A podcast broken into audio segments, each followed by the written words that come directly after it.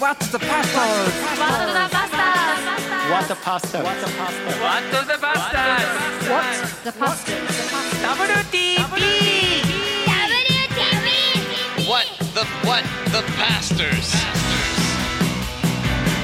皆さんこんにちは「ワットパスタ」豊田信之です今日はハワイ から特別なゲストをお招きしていますもう全然始まらへんじゃないですか 始まり方ちょっと忘れてたほんまにもう遠く見てるしねえノブさん今変な汗がめっちゃ出てきた英語で始めたいって言ってたでしょ言う出へんかった最初のアミちゃんみたいそうにちょっとちょっと英語で始めてみてくださいよはいもう一回9はいえ Hello everyone What's the pasta の豊田信之ですえ今日はホノルルからはいあ大島重則です、あえー僕もちゃんと言いますはい今日はえーホノルルからですね大変なゲストをお招きしています、はいはいあー皆さんも記憶に新しいと思いますけれども、えーシン・コデロ先生ですシンコデロです。来ました。乗った乗りましたね 関真一先生ですシンジ。 真一先生ですひどいこんなに人の紹介間違える牧師いますまあ真さん真さんしか言ってないから な、言言ってへんうんかあらのとても、はいプライベートでも僕お世話になっていましてはいはいはいあの三男が大学をねちょっと休学して、うんえー北あのそうね。オレゴン州にね、留学に行ったんですけど、えーもう3回ぐらい家に泊めていただいてるというハワイで、休みの時は、ええ休みの時はハワイに来るっていうふうになんかね、き決めてるみたいね決めてる みたいねなんか行く時にね、うん片道チケットで、ちょうどハワイアンやったのね、でハワイにストップオーバーするからでちょっとあのシンさんに泊めてもらえるか聞いてみるって言って、あれ1週間ぐらい泊めてもらったのそうね。そしたらもう最高やったもう人生で一番もう幸せな時やったって言って。関家が関係もそうやし、うんまあ、よくしてもらったもうせあの向こうのユースの方たちにね、うんうんいろいろ連れて行ってもらったり、ちょうど若い子たちがね、今回たくさんいたからね、うんすごい楽楽しかったと思うよ。今回で1回目2回目。 2回目もね2回、3回ね。うん最初1回目は僕と妻、レイね、んレイとともくん3人だけだったね。でもほらウクレレ弾く人いたね、あ、いたいた。あ麦がね、うん麦くんっていたね。あのあ世そうだ界をヒッチハイクしてるそうそうそう。アーティストがねうんうんうんで彼もすごく良かったって言ってよかった。たよ、うん、でまあ良かったって言って本土にオレゴン州に行ってさなんかクリスマス、僕に連絡もしないで勝手に直で連絡して でもう行ってた自分でチケット買っという時には帰ってこずにていや帰ってこないよ、うんあの僕にももう許可を求めることなく 直接紳士さんに連絡したよねそうね。で行っていいですかって言って、また冬休みも来るって言ってる なんよか。友達連れて行くって言言っっててたよたね。そんなんええんかって言ったらあそこはいつも祭りやとか言ってわけなくなって言ってでもね、サーフィンにはまってるよね。た、うすごいよ。オレゴンでもやってるんん、だっオてレゴンで今ボードこうってやってるって言ってたよすごいね。 何しに行ってるか分からない大体サーフィン来るじゃない、うんサーフィン連れてったら最初の1回目でさパドリングとか大変だから、大体そこでみんなやめちゃうのよ心折れるよね折れる一回もね、うんうんでもあの彼はすごいよもう何度も何度も挑戦してだ乗いれぶるだいぶ乗れるんだ乗れるの乗れるよそうなんやそれハワイでさ、サーフィンの体験がさほほぼ毎日って違うのやってる飲んでてそんなん理想や 最高だよねん 僕ら高校の時あの石の浦和歌山のうんあの膝ぐらいしかないから パワーないから乗ら波がねないよ、 でもねやっぱりねサーフィン危ないよ危ない、うん今回俺ねあのサーフィンでさあの事故って、うんうん背骨の圧迫骨折しちゃったわけ、今でも痛いんだけどさ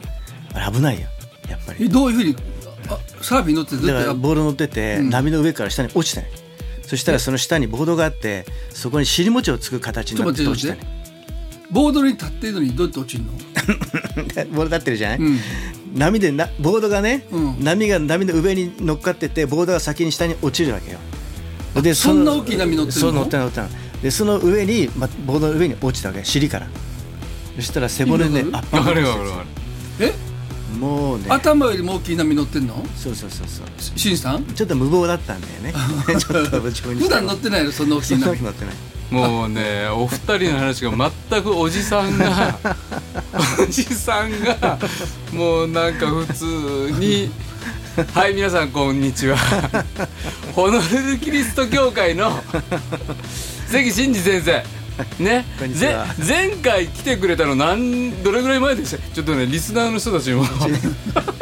1ごめんごめん年ちょっとはいは一年は経ってるよねい1年経ってまいすやよねもっと経ってるあよもっと経経っっててるるもっと経ってるあそうそう かなねあのー強烈な放送回でねわけわからなかったよなそうそうそうもう終わった後もノブさんが「しんさんのあの回なんや」といや何やって「しげちゃん聞いてること全然答えてんやないかこの人引き出しを こう引き出すのがほら役割やけどさ、そうねいや後で自分で聞いてさ、全然答えてないなって俺は思ったんだけど」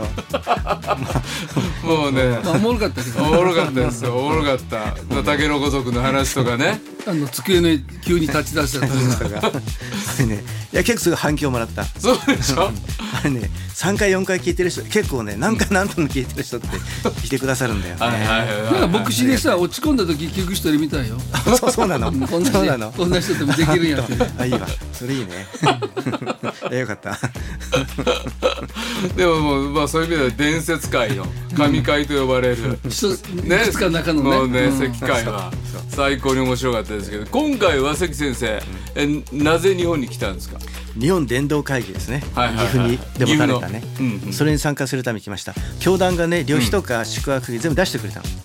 北米ホーリネスそう太っ腹よねへそえれで4人の牧師が今回来たの、へ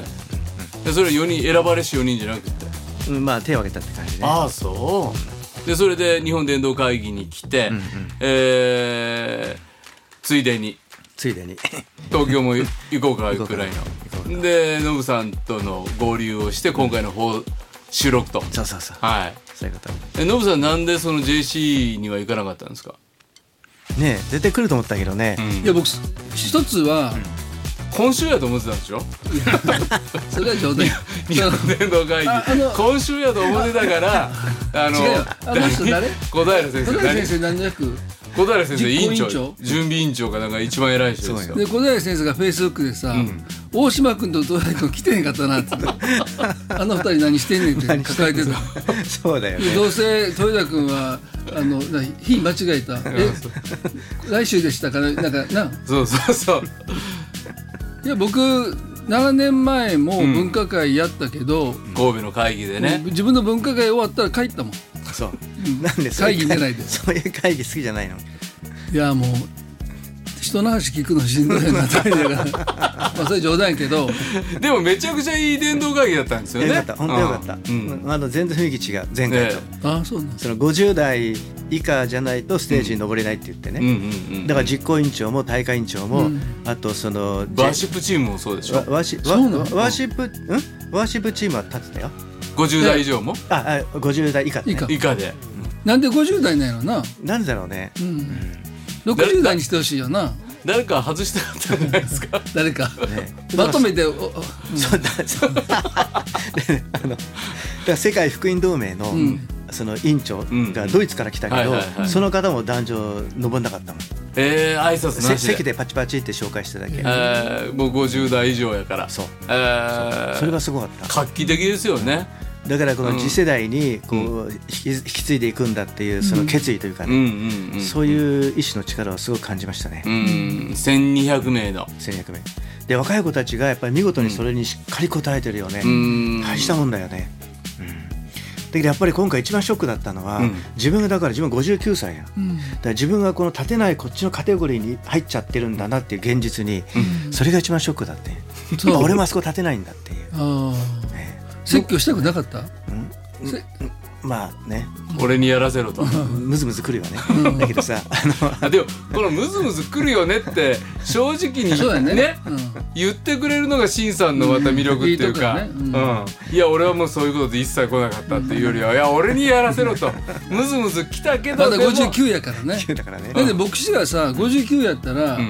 なんて言われるのま実際まだだまだだって一番ね若造みたいな扱いされるじゃんそうよか、59でも、うんそうだよだから60歳が以下ぐらいでよかったんじゃないそうやね、まあ ここで言ってもね僕も今年ごあの59やから、まあ、同じ年やでノブさんだって立てないんであそこのステージそういや僕はもうそんなのいけへんよもともとあもうちょっといけへんよ言うたらあかんのよかんねやそ れ怒られるやんかまたそうラジオ聞いたらそうまた小平先生言うよせっかくみんながまとまろうとしてる 時なんでいかへん言うの言うて僕ねうんちょっと前の時さ、ん野球選手ではい誰々似てるっていうお便りもらったやんかあのノブさんはうんえ何だっけ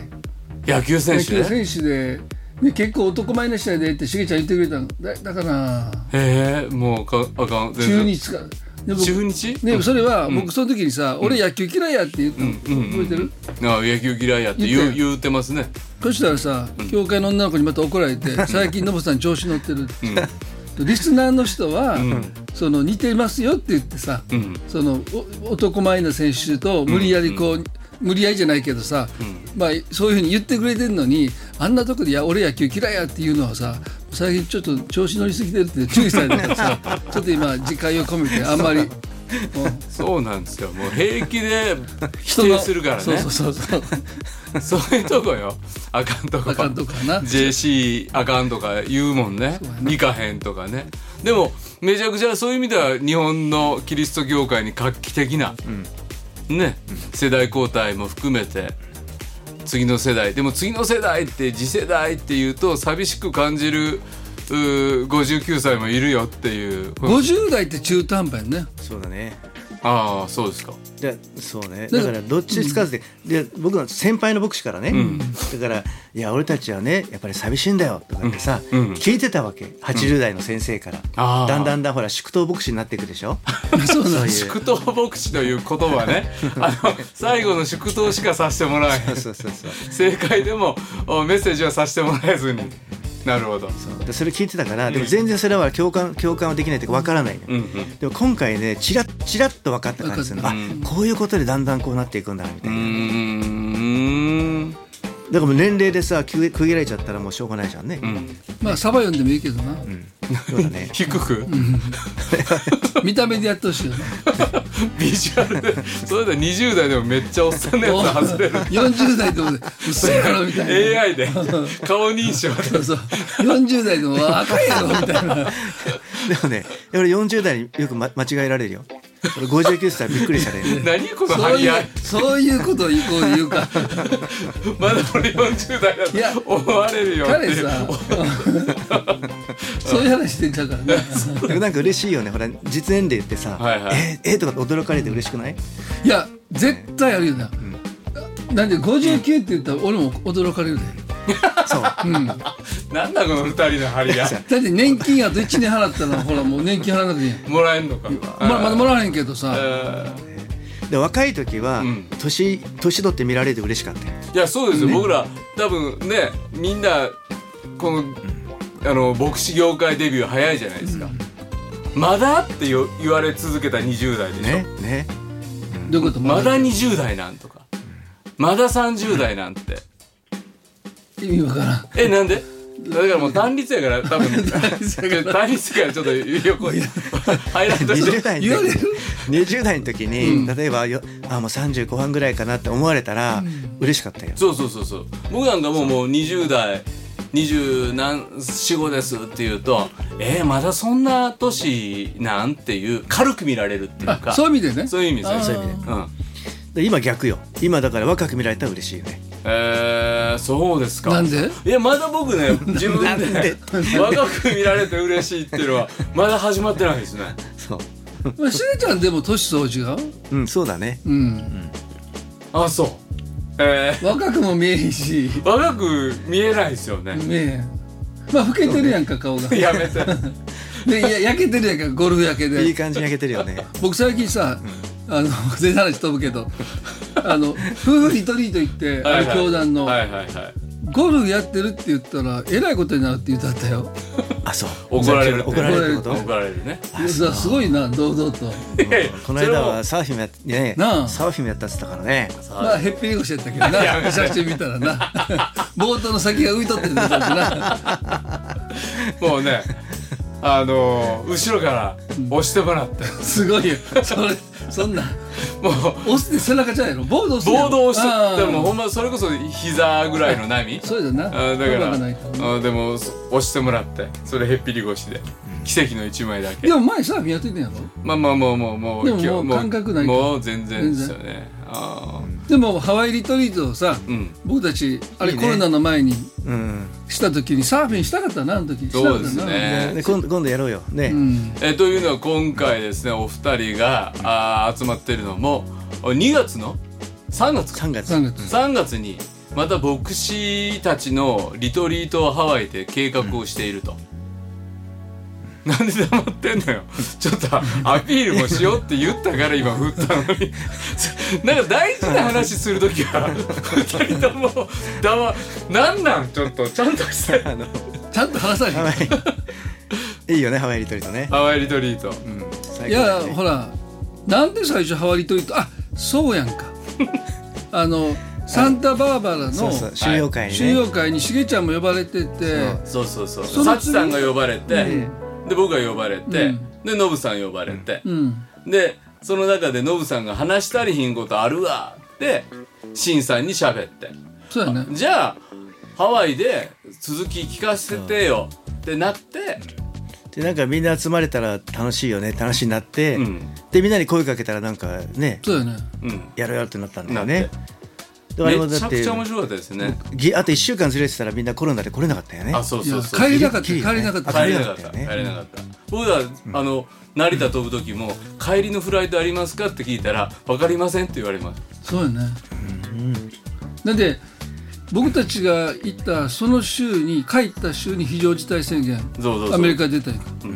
でレストランとか全部閉まってああそうだったねでパニックになってたよ最後僕らが帰る前の日ぐらいそ,、そうだねうんうんのハワイのスーパーでさ、トイレットペーパーとかいろんなものね買い占めしてたもんね、そうだったねよう行ったよね、なんで途中で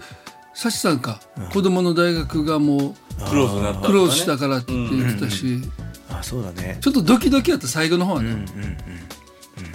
でも最高やったねあれでもそういうハワイリトリートをまた牧師たちとやろうっていうのはなんで牧師たちにはリトリートが必要なんですかいやもうリトリート、どうしんさん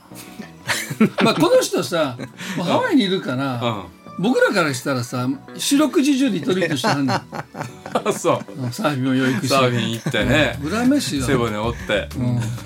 それでもサーフィンやめてないんでしでょもハワイの時にやさめうんサーフィンしてないって言ったやんかあの時うんあの時までしてなかったよでなんでやらへんのって僕結構言ったの覚えてるそううんこんなとこに住んでんのにだから俺始まりでシンさんは始めたって 言いたいのよ言いたいのよもうすぐわかるでシンさんも「言ったっけ?」 ってお言うたってあんた始まりで始めてませんよって返したいなこの59歳同士の変な変なプライドのバシバシがめっちゃ面白いはい、えーでも新さん最近の、あのー WTV 聞いてくれてますか聞いてますよはいどどの回が面白かったですかせっちゃんの声やっぱり最高だったねはい。えー、と、サラダチキンさん40代。初めてお便りします。清水節さん会とっても良かったです。特に辛い時に虹を見たお話に感動しました。節さんほどのことではありませんが、私も仕事がとても辛かった時期がありました。その時、それまで見たこともない特大の虹を見ました。それを見た時、ノアの大洪水の直後に、虹と神様がノアに告げた、もうこんな洪水を再び起こさないと約束の言葉が響いてきたように感じました。人生の困難が洪水のように押し寄せる中で、深く慰められたことを覚えています。偶然の自然現象だという人もいますが、その虹を見た後も神様の約束を信じられず些細なことで不安になってしまう自分がいますがあの虹は神様が見せてくれたものだと今でも信じていますっていうあのーなんか節さんって導かれやすい人みたいなこと僕言った記憶あるんですけど、シンさんもめっちゃ導かれる人じゃないですか。そうかな違いますそうかなって言ったらもう話広がらないですけどもう自由でもそういうなんか慰められてああここで神様をこんな風に導いてらっしゃるんじゃないかなとか今神様のイメージが与えられたとかって節さん言うじゃないですか。そうねでそういうなんかこうでも常にやっぱり語られたり導かれたりね、うんうんそういうのあるから、うんで最初はなんていうかなもともと育った背景が、うんとにかく御言葉が示されてうん歩むっていう、そういうさ、ところだったからさ、うん何をするにしてもまず御言葉を求めてみたういんうんな、で御言葉が示されていくっていう、うんうんでそれは今でもやっぱりこうししっかり染みついてるっていうかさ、うんうんだから常に神様は自分に対してどういう御心を、ね、持ってるのかとかうんうんえそこに御言葉はあるのかとかってやっぱりそれやっぱりいつも思ってるよね。うんまあそういう意味では御言葉による確かさが必要よねっていうのもノブさんはいやその虹の話さ、うんまあ、偶然っていうふうに、うんまあもちろん自然現象やからね、まあ、見方によれば偶然だけどでもそれをどう受け止めるかっていう時にさ、うんまあ多分あ虹やっていうふうに普通にスルーする時と神様の約束とこうリンクするっていうのはまあそれは多分僕たちが恣意的にやってるわけじゃないやん。うんだからそれはなんか神様が内側に働いてくださってるんじゃないかなと思うよね。なんか神様が特別にこのタイミングでこの人と会わせてくれたってういうん出会いなんかもあるじゃないですか。あーだからこのハワイリトリートなんかもあの4年前のコロナ入る前に神様が、今から大変な時期入るけれども元気出せよっていうふうに言ってくださったようなねなんかそういう励ましを僕は多分にもらったっていうか、特に KGK 長く働いてたところから辞めて牧会の現場行って体調も崩したりいろいろしながらでも自分より年上の牧師の楽しそうな牧師の姿を見せてもらったことは、あなんかもっと楽しんで牧師やっていいのよねっていうふうに見せてくれた、まあ虹のような、まあそんまあ、虹からはちょっと程遠い今日のお二人ですけど でもそういう神様が特別に示してくださる出会いとか、見せてくださる。まあまあ、もうそれこそゴルフなんか行ったら牧師やめなあかんねって言われる ことを、まあ、僕に教えてくれた某坂野慶吉先生なんかはやっぱり自然の上を一緒に歩くとか、それも34人の親しい仲間たちと一日一緒にカートに乗ったりご飯食べたり歩いたり。たわいもない話をするっていうことでなんか緊張を緩める方法、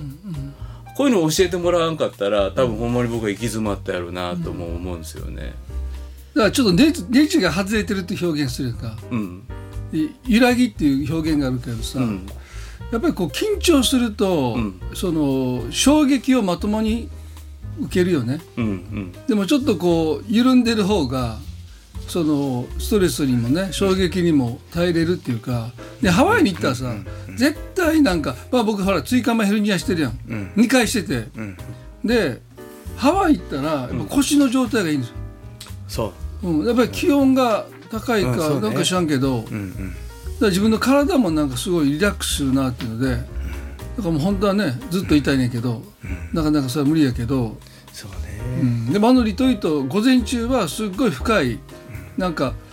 普段話さないようなこともみんな話してたと思わないいや、そう思いますよ。結構しんさんの僕、なんか関真治って怖い人やと思ってたん ですよ。ちょっとちょっと顔いかつ説いし。教説教怖いからな なんかな。そんなん言うてへんよ僕。怖いというかさ、ねね熱量があるから熱量すごい。熱量熱量はね熱量すごい。うん。やっぱりこのホーリネス叩き上げの熱量。で、最初のインインパクトとイメージあるけれども、あそこで話してくれはった話は、もうほんまに、どぎも抜かれたっていうか、そうああ、もう今でも。そうなんであんまりほら話さないって言ってたやんそうね、まあ、あの話はね、うんそんなにしないだからまあここで話したいけど話さないけどまあでもそういうなんていうかな午前中みんなで集まって、いやもう俺へえそんなん言ってええんかなっていう意見話も結構出てたやんか、であれをあの録音してて文字化して本にしようってした時にいやこれでも結構削らなあかんちゃうかっていうでそれがあって午後からちょっとみんなで出かけていって、うん。だからなんていうのこうすごい深い取り扱いも受けながらバカみたいに笑って喋ってっていうあの時間がなんかすごいよかったよね、うんサチかサチさんがさ、んあのこれは笑いのリトリートだって言ってたじゃない、うんうんうんお俺あんなに笑ったのって本当何年ぶりかって感じ言ってたねでそれわ笑えない日々があったの俺知らなかったからさ、笑って暮らしてると思ってたから まあそのさ、笑うことああるけどああるっけたけどど、うんあんなにあんほらだけうんあんなに腹がさ、ん痛くなるぐらいにってのはさ泣いてましたもんね、何がおもろかったんやろ何笑ってるのあの時でそれよく考え全然大したことじゃないんだよね大した新新コデーロとかさそうなんかコビホーユカコビホーユカとかさなんかどうしようもない僕のああれやろ僕のあのネーミングやろそうそううんでまた俺で笑いとったみたいな嬉しさああ暴れん坊しげっていうの最近つけたからなそうそうそうねねだからさなんであんなおかしい面白かったねとうんにでかあくれリラックスしてる印やんね、んなんであのお笑いの番組見てさ、笑うっていうのも分かるやんか、でもほんまにリラックスしてたら、もうしょうもないことでそうねケラケラ笑い出すよ、本当そうね、うん、でもほんまにそうちゃうの、人間の心の状態って、で前さほらカリスマ集会なんか行くとさ、ホーリーラッフィングってあったじゃないだね昔そねれ笑い出すっていうさ、んあれもその一種のそれなんじゃないのかもわかんないねねまあ賛否両論あるけ どあるけどでも本当面白い楽しかったねでもね、あの、おなんかずっと笑ってたら、解放されたっていう証は、その、ああいう現象を僕はどうこうっていうのはね、まあちょっと議論の余地があるけど、でも確かに、その、笑って気がついたら、あ、こんなことで、まあ笑い飛ばすっていうのはあるけどさ、あるよね、だから。だから笑えなくなってくると、物事が、その実物よりも大きくなっちゃうんちゃうのえどういうことでも今笑えなくなるとやばいのはほんまにそうやと思うけど実物より大きくなるっていうのはまあでも不安が不安とか抱えているプレッシャーが実物よりも大きくなるってことということは問題の本質があって、でどこまでそれを深刻にうん受け止めるべきかっていうのは牧師ってさうん絶対こう基本的には深刻に受け止めないといけないという職業がバレなんか、だからちょっと軽く受け止めるのが一番よくないうんえそんなことで悩んでるんですかっていうのは禁句やんか、どんなことでもいや例えばさ、まあちょっとちょっとしたことで言ってきた時に、一瞬心の中でさ、そのもっとすごいことで悩んでる人もいれば、生死をさまよってる人もいればさ、そのえって一瞬思う時にさえそい絶対でも言ったらあかんやんか、でもその人の中では多分生死をさまようぐらいのもしかしたらそれでもう命を絶ってしまうかもわからないぐらいに思えてる、でも笑い笑うとさ多分うんことの深刻さが本来の多分大きさにこうその人の中でなっていくん違うかなって、なるほどねうん、前なんかさどっかでノブさんがね、その自分はなんだっけ深刻化しない真剣やけど、真剣やけど、真剣に考えるけど深刻に考えないとか言ってたでしょ、うん名言やね、名言だね、うん、名言や時々すごい名言言うよねそうや ね時々ね時々さまあ大体パクリは言われてるけどね僕、うん大体僕のパクリはい言言われてるけどなあれすごくいいよね、真剣だけどね、深刻で僕なんかタイプから言うとすごい深刻に考える方なわけ、うんうんだからはっきり言うとカタカタなの、そうやねでなんか起こった時にもろにそれを固く受け止めちゃうからねであのリトリートの時でもやっぱりノブさんのそのなんとか23本ネジが抜けたようなさその柔らかさっていう何のさもネジが抜けてたらもう終わってる やんそのさもう蓋開いてるからね柔らかさいや褒めて脱輪してるやん褒めてんだよそのさ柔らかい、う独特の柔らかさあるよねノブさんってね優しいさもあるでだっいや審査もあるそうかねて俺時々アホやなと思うのこ の人思わへんあれね僕はね言うとちょっと怖いから言わへ自分んもアホやけどこの人もアホやなってまあ波長が上だからなそうそうね、うんそうねでもさうちの息子が泊めてもらった時にしんさんのよりさ何人ぐらい泊まってる時あるの多い時78人泊まってたのよそれは僕ね尊敬するそれをさありえんだけどまあ本当にほらみんな、まあ、ハワイだハワイだからね、うんほらブランケット一つあったら眠れるやんまあそうやけどさ、だからまあみんな楽しく雑魚寝みたいにしてさ、うんまあ楽しかったよ合宿みたいで、うんうん俺毎日ね1 5六6人のご飯作ってたよ、ねこれもやっぱりコックの経験生きるんだよね、え、うんまあ楽しかったよいやそれ楽しいと思えるのがすごいよ、あそうねうん俺は多分それ楽しいと思われへ んと思うでもねさすがに疲れた よそらそうやろさでもすごいと思うだからうちの息子はもうなんか尊敬してた、そううん あのさなんか知んないけどさうちの次男の光とね、同じ年同じ年なんだよね,、うんうんうんあー多分ね確かね、うん2人でなんか知んないけどドラム缶買ってきてさ、なんか工場購買行って、そのドラム缶にしたり焚き火してドラム缶風呂をさビーチで作ってさ入ってたよ、ハワイでハワイで面白いことは考えなと思って二人で2人でねなんか写真みたいな気がするななんかでもさ、まあ、さまあ笑いに変えるけどもさやっぱりあの時の笑いって自分が小学生か中学生ぐらいの時の感じの笑いだねなるほど何やってもおかしい時期ってなかったあるあるそういう時ってだからそういうさ素直なこの自分に帰ってんだと思うんだよね子供の童心に帰ってる感じ学生の頃そんな時なかった、いやもうあれいわゆるもう20代ね、何喋ってもおもろいっていうか、でもそれって心許してる友達じゃないでそすかうそう、うんだから本当に意味で心を許してる友達を牧師が何人持ってるかっていうか、それ結構大事ですよね、やっぱりなんか鎧をつけて戦闘モードで牧師会行くとか、そうねだから本当にリラックスしてさ、うんあのね牧師同士が交われたら本当にいいんだろうけどもね、うん、あの時だからダラス・イラードの話もしたもんね、そのここでも言ったっけ一言ダラス・ウィラードに、まあ、ダラス・ウィラードっていうのは霊性の第一人者だけどさ、そのイエス様を一言で表したらどういう言葉ですかっていうのをあし言ったねここで言ったよねえ WTV で言ったっけなんなもう言ってみて答え合わせリラックスリラックスね、そうそうそうリラックスねだから結構ねそのハワイリトリートの時にノブさんそれ言ったのよ、うんで僕の自分のテーマはリラックスやとずっと緊張してきたからうん調教派っていう場所にいて、でまだ牧師になられへんやつかとおーある意味見下されてきうて、んそうなんやで肩へ力パンパン入れて腕ブンブン回していろんな集会の奉仕しながらでも教会の一つの教会の牧師になった時になんか誰かの期待に応えるっていうことよりもあこの教会の一つの家族に入れてもらいながら一緒に御言葉を楽しんで聞いていくってなった時の自分にとって多分もっとリラックスした方が教会の人も喜ばはるやろうなとか、でそれはねあのハワイリトリート1年目終わってすぐのタイミングの中であもっとリラックスして生きていこうだってあの頃は僕ゴルフ行くなんて絶対言ってないもんね、そうやねあそう、うんあそうだった、うあん、もうこの WTB 上でも言ってないあそうだフっェイスブックに載せてないねのしてない最近載せまくってるけどいやいや、また、またこういうところで言うでしょ。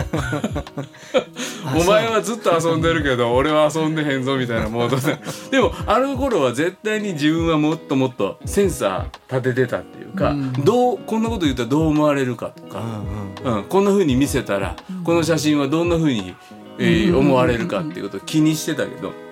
まあだからキレキレやったねんある意味でキレキレだああ、かもうそうですね。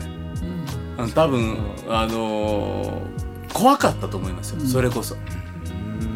うん、あのー僕の後輩たちは多分僕のことを怖いとら好きじゃないのや めて好きやけど怖いもあるやんキレキレやったと思う本当にへえ説教もそう今なんかぬるなったみたいに言うのやめて、ぬるくはないけどあのあの切れ味も必要な時はあると思うけどねうん、でも今はこの鳩ヶ谷っていうう家族に向かってん出す家のご飯っていうか、そのご飯で喜んでいる家族を見てるのが今楽しいっていうか、なんか何千人にご飯バー出すっていう、なんかすごいシェフになるっていう、そういうなんかスイッチはもうなんかちょっと後ろに置いてきたっていう。でもなんかこの間ねホーリネスのユースジャムっていうところを呼んでもらって話行くとかなった時にやっぱりあこの間ねそそうそうそれこそ宮崎誉先生っていうね、あの今度ここ出てもらったらいいかなと思うそのホーリネスの牧師が「大島先生説教変わりましたね」って言われておー KGK 時代と今か違いますよ何かあったんですかって言われた時にあ牧師やってるからかなっていうふうに思ったんですよね。それはね僕にとってはなんかとっても嬉しいことだったなと思ってうんよく知ってる、昔から知ってる人、いやーでもそんなにうんでも昔のどこかで僕がやった説教を聞いてくれて、うん今回聞いたのは多分ね同じ箇所だったらしいんですよ、イザヤ書の説教かな、全く違うんですよっていう、そうそう興味深いね、うん、それは違うけどよかったってことでしょそんなよかったから言うてくれ、 まあ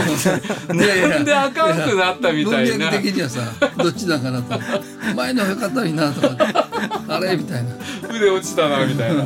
「綺麗な自宅だったな」みたいな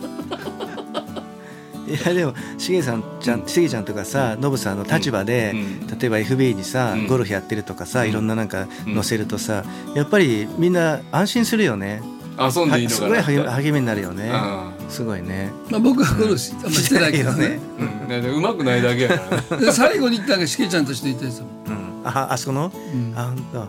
えでー屈辱を味わったから ねはい、えーいつも楽しみにしてます5月14日クリスチャンセンターでの賛美集会ワーシップセレブレーション初めて参加してさせていただき大島先生のメッセージ聞く機会がありました救われて13年経ちましたが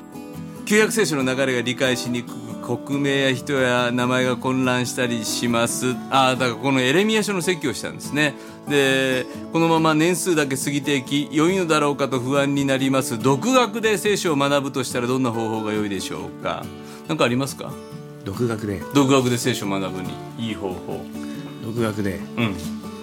いや基本さ僕は僕ちょうどね昨日あの大山先生うんあの東京はいはい聖書キリスト教会のねで会って喋ってて、うんまあ、僕初め対面で初めて会って、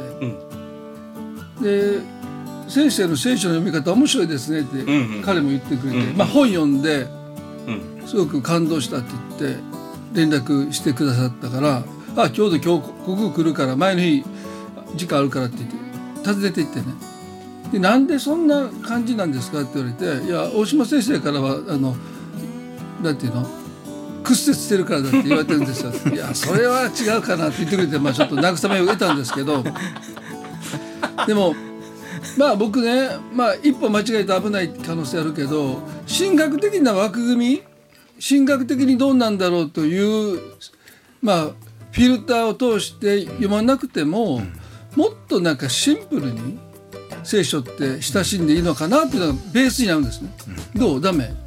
いいんじゃないですか、 いいんじゃないですかだからそんなか仲介してもいらないし、なんかこれ間違えててもいい違うなんか俺解釈間違えててさ、そういう解釈じゃなくて献身して立派に牧師やってる人俺知ってるもん。 そういやいやそうそうあだから献身の時に与えられた御言葉がちゃう その解釈違うねっていう証しはった時にさ俺聞いて「いやそれ先生それ解釈違うと思うけどな」と思うけどさでも献身して牧師で用いられてるっていうのさ、俺すっごい励まされてそれで、あ神様ってありなんやと思うそうね、うん、普通解釈間違えててさそれ献身の飯じゃないやんか飯じゃないそれもだいぶどこでもいろんなとこでしてるからねその証ねでそれで飯みんなち ょっと「えほんま?」って思う飯じゃないのにさ飯と受け止めて、まあさっき言った虹の話あるやんか、うんちゃそうねん虹の話あそんなん自然やんかって言われるけどさ、いやあれは神様の約束だってまあ受け止めてさ、で人生が変わるっていうことがさ、神様のよ喜びじゃないので僕その先生見ててあ聖書の解釈は違うけど、でもそう受け止めて献身したことを神様喜ばれて牧師として確かに用いてくださってるっていうことはまあそういう見方もいいのかなっていう。もっともっとデボーショナルにねなんか聖書を読んでるっていうか、なんかほんまにそのリアルにイエス様が今自分に言わはったらどう思うかなっていうか、この日本の置かれてる日常の中でノブさんは考えるじゃないですか。でそう言われたらいや嫌やなと、でもどっかでなんか使徒たちが言ったことを栄養に受け止めんとあかんかのようなねでも使徒も絶対に人間やから結構な悪さしてるじゃないですか、うんでそのあたりの人間のリアリスティックにノブさんは聖書を読んでいくのがやっぱりめっちゃおもろい。いやそこだろうね、うんうんうんそうだと思うよだからさ、聖書の御言葉に突っ込むやんかそこなあかんもうな反日だからだからいつも喜んで言いなさいってできへんよそんなもんってなるやんかそうそうそうれはなんか僕の中ですごい大切かな、うんそうよね、うんそうよねあ聖書が言ってるからあまたできてないっていうところで聖書と向き合うんじゃなくて、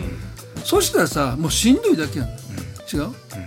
俺そのノブさんの考え方っていうのは本当波長が合うわけ、ういんや本当そう思うんだよね、だからさ聖書をさ文字としてだけさ、教理としてだけ読んでったらさそのいつも喜んでいなさいってでできるかできないかっていうことだけじゃない、んだけどそれを語っている神様、その聖書を書かせた神様はできるかできないかっていうさテストの問題を自分たちに出してるわけじゃないじゃない、でそのいつも喜んでいなさいって言っている神様のその心があるわけじゃん、そこに。でそこのさなんか語調をさ読み取っていきたいわけ、その絶対さことあの文字には語調ないけど言葉にはさ語っている人のさ、ん意思とか感情とかさ、その語調があるわけじゃん。でそこをさどういう気持ちでじゃあ例えばいつも喜んでいなさいって神様言ってるのかっていうさ、そこにこう入っていきたいんだよね。うんじゃないとさ今の御言葉だって新しい立法を作ることになっちゃうじゃんね。そうそうそう、ねえ恵みのリズムじゃないと思うんだよね。いやほんとシンさんの説教の明らかな良さは、聖書テキストがね優しく響くんですよ、イエス様の言葉もイエス様の言葉がもっと強く読んだら強く説教できるかもしれないとか、でもイエス様そんな響きで言ってないはずやとか、聖書の言葉を柔らかく優しく響き直させるっていうか、前提で僕らは叱られてきたりダメ出しされたりしてきてるから、聖書の言葉も全てダメ出しで聞いてまうとか、あるいはルールブックのように読んでまうとか。そうねねそう、うんそれやっぱりこう染みついたなんかぶまあみんなわかんないけどそういうのあるんだよねなんかね。うんだからノブさんがさ前さあのコンテクスチュアライゼーションからさテキストザイテキストライゼーションみたいな言ってたよね発音ちゃんとして前から来てるのにそう逆ねねテキスチュアリゼーションねはいだからさ自分の今の人生の物語に御言葉をそこに取り入れるっていうよりはだから御言葉の物語の中に自分たちが入っていくってことでしょ、うんだからそれずまた全然違うと思うんだよね、だから御言葉のさ解釈適用っていうのを当たり前のように考えてやってるけどさ、で実は御言葉の中にこっちが入っていくっていうさでそこでイエス様のそのそのその言葉のさ語調を感じたいわけね、でよく学び会の中でさ、あのーテキストなんかんでで出してイエス様はあのじゃあその嵐の船の中で眠ってましたとんノブさん眠ってないって言うんだけど さまあ眠ってましたと、で起き上がった時にどういうふうにどんなふうにして起き上が起き上がったと思いますかってみんなに聞くとさ、うんみんなやっぱり違うんだよね言うことが。あの優しく起き上がったとか、もう面倒くさそうに起き上がったとか、でみんな無意識の中にもそのあれを受け止めてるんだよね。だからそこを逆に大切にしていくっていうか、うん、自分がそのドドラマの中に入ってるわけだから、でもそうするとやっぱりさほらなんていうかな私的解釈が入ってきて、やっぱりリスクがあるとかっても言われるわけなんだけどさ、うんでも僕ねそういう学び会たくさん持ってきて一回もその明らかに枠組みを出ちゃったなっていうのはないんだよね。まあ、僕はそこにいるとかね、ちゃんとした指導者がいるっていうこともあるかもしれないけど、だからみんななんかそういう大きな枠組みの中で決してそのそこを超えはしないけどなんかそう自由にこうそれぞれが導かれるままにね、 KGK の聖書研究とかね、グループ整形なんて学生たちだけでやるわけでしょ、で時々言われるわけですよ指導者がそこにいなくてね、学生たちが勝手な解釈したらどうするんですかってでも学生たちはそれぞれの教会に属していて、そこの教会の中で養われてるから、先生大丈夫ですよと、もっともっとそれぞれの教会の語られてる言葉信頼したい、いいと思うんですそしてさらにそこに精霊なる神様が働かれて違う方向によっぽどの強い意図を持った、まあ、傷んだりカルトが混ざってこない限りねやっぱりねみんなちゃんと健やかに聖書は僕らを導こうと聖書の力がそうさせるから、んそうね、うんうん聖書それ自体の力をもっと信じていいんじゃないです、でこういうやり方でいいと思うんですっていうふうにうんそうしなかったら多分もう KGK は異端になってるしね、うんうんうん、でも聖書が僕らを引き上げる力がやっぱそこは健やかさ神を神に出会っていく方向に連れて行ってくれるっていうのがね、まあ、そういう意味ではあオッシーさ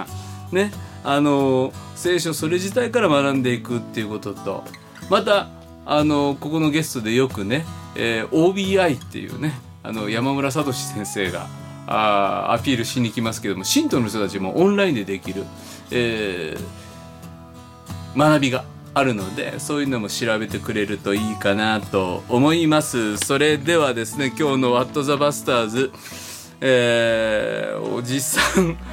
2人とお若い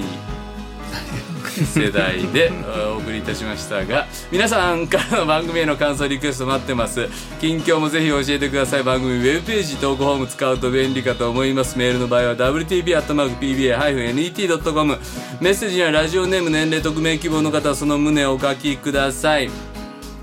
えー次回もおー関真二先生真一先生ではなく真二先生があ残ってくれます、えー次回はですね皆さんからの質問にガンガン答えていくそんな回にしたいと思いますノブさんに今日回してもらうと思って結構おー回りましたね今日ね。回りましたね。ね、まあ、うん。はい今日の「アットザバスターズ大塩重則と豊田信樹関真嗣でしたはい次回放送は今度は11月7日かなと思いますそれではまたさようならさよなら。さよなら